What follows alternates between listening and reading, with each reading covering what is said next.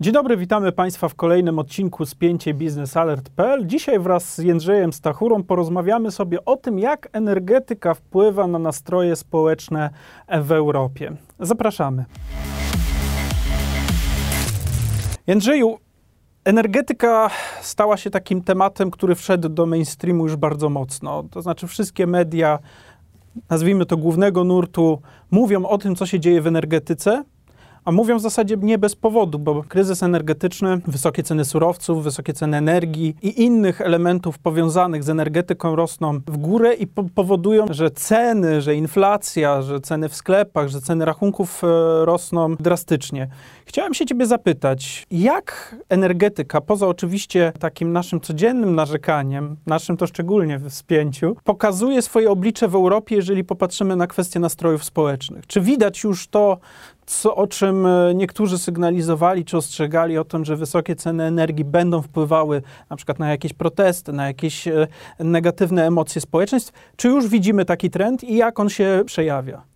Zdecydowanie widać to. Widzimy to w całej Europie właściwie. Obecnie pod koniec sierpnia wybuchły wielkie protesty w Wielkiej Brytanii i teraz na początku września rozpoczynają się, rozpoczęły się już, to już się dzieje, między innymi w Niemczech i w Czechach tak jak wspomniałeś, ceny rosną, więc i te ruchy społeczne się budzą. W Wielkiej Brytanii Agencja do Spraw Dystrybucji Gazu i Elektryczności poinformowała, że rachunki od października wzrosną o 80%. No bo właśnie, bo pamiętajmy, że to jest e, kwestia też pewnej taryfowania. U nas wciąż e, rachunki dla odbiorców indywidualnych są taryfowane przez Urząd Regulacji Energetyki, czyli spółki energetyczne nie mogą sobie z dnia na dzień czy z miesiąca na miesiąc podwyższyć rachunków dla nas jako odbiorców. Oczywiście mogą to robić dla firm, ale statystyczny Kowalski jest tym chroniony. Natomiast u statystycznego Smitha już nie jest tak kolorowo. Tak, nie jest kolorowo. Jeszcze trzeba wziąć pod uwagę inflację, która cały czas w Wielkiej Brytanii rośnie.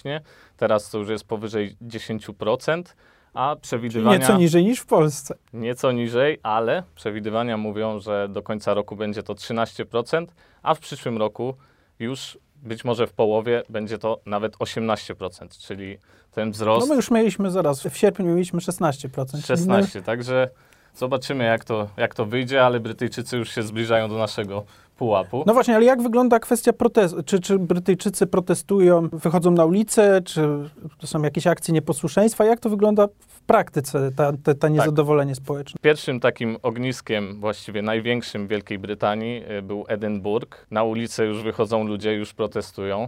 Właśnie tak jak wspomniałem wcześniej, pod koniec sierpnia rozpoczęły się pierwsze strajki. Wśród protestujących są nauczyciele, adwokaci, ma dołączyć niedługo służba zdrowia. Także widać, że ten kryzys uderzył jakby w w całą państw, warstwę społeczną. Tak, w Wielką Brytanię, która przecież wydaje się takim regionem dobrobytu. Możemy zwrócić uwagę na pandemię, podczas której państwo wspierało bardzo biznesy, gospodarkę. Gospodarka jakby się nie załamała, nie ucierpiała za bardzo. Oczywiście ucierpiała, ale, ale w stopniu akceptowalnym. akceptowalnym tak. Ludzie już nie żyją tymi emocjami, które jakby na początku, gdzie Wielka Brytania mocno stała za Ukrainą, powiedzmy, jeśli się odniesiemy do obecnej sytuacji geopolitycznej, gdzie w lutym, powiedzmy tydzień po wybuchu, po starcie tej inwazji, były te takie emocje, musimy stanąć, to teraz wśród wobec tych rosnących cen i zbliżającej się zimy. No właśnie, ale tu pytanie teraz jest, bo tu dotykasz ważnego elementu, który już jest u nas, choćby w social mediach różnych podnoszony. E, jakie są główne postulaty Brytyjczyków?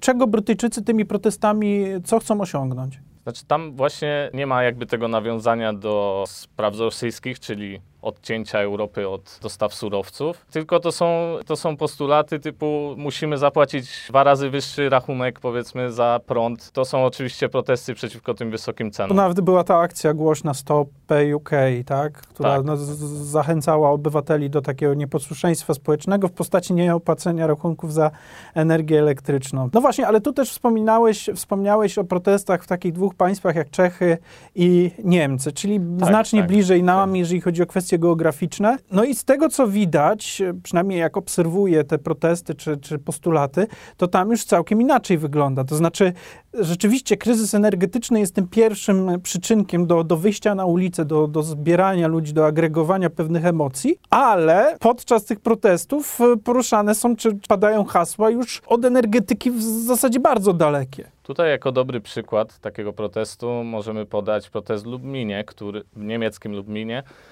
gdzie na ulicę wyszło, tam się szacowało między 1000 a 2000 osób. No i tam, śledząc relacje niemieckich dziennikarzy, można zauważyć, że e, pojawiały się hasła powrotu do e, biznesu z Rosją. To jest też miejsce, ta miejscowość Lublin, no właśnie, to bo to jest miejsce, ważne. w którym e, dochodził kontekście. gaz e, z Nord Stream 1. I Znaczy to jest miejsce wyjścia na ląd gazociągu Nord Stream 1 i w zasadzie planowane też miejsce do gazo... Nord Stream 2. Nord Stream Tak. 2.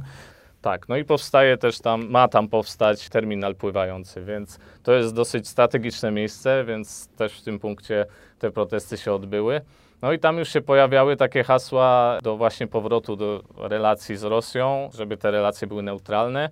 Też pojawiały się hasła, że y, media niemieckie powinny być bardziej neutralne, a nie, nie takie, że tak powiem, odcinające Europę od dostaw z Rosji. No i tutaj już właśnie te niepokojące troszeczkę tak bym to ujął, sygnały, że to nie jest tylko ekonomiczna sprawa, tylko też polityczna. No właśnie, i to samo też było w Czechach, jak widzieliśmy w, w Pradze, Pradze. to nie tylko w Pradze, w kilku czeskich miastach protesty, które również e, jakby przyczynkiem do tych protestów była, był sprzeciw wobec rosnącym cenom energii i inflacji oraz obniżający się poziom życia obywateli, ale de facto, jeżeli przyjrzeliśmy się bliżej postulatom tych protestów i hasłom, które tam pojawiały się, to w zasadzie były trzy główne. Ten, o którym ty wspomniałeś, czyli powrót do współpracy z Rosją, również w dziedzinie energetycznej, powrót do projektu Nord Stream 2, do uruchomienia jego. Drugi postulat to jest, e, to był bardzo krytyczny wobec NATO, co jest szczególnie interesujące, ciekawe, no bo e, jeżeli popatrzymy w kontekście wojny na Ukrainie i obecnej sytuacji geopolitycznej, to wydaje się, że NATO jest tym,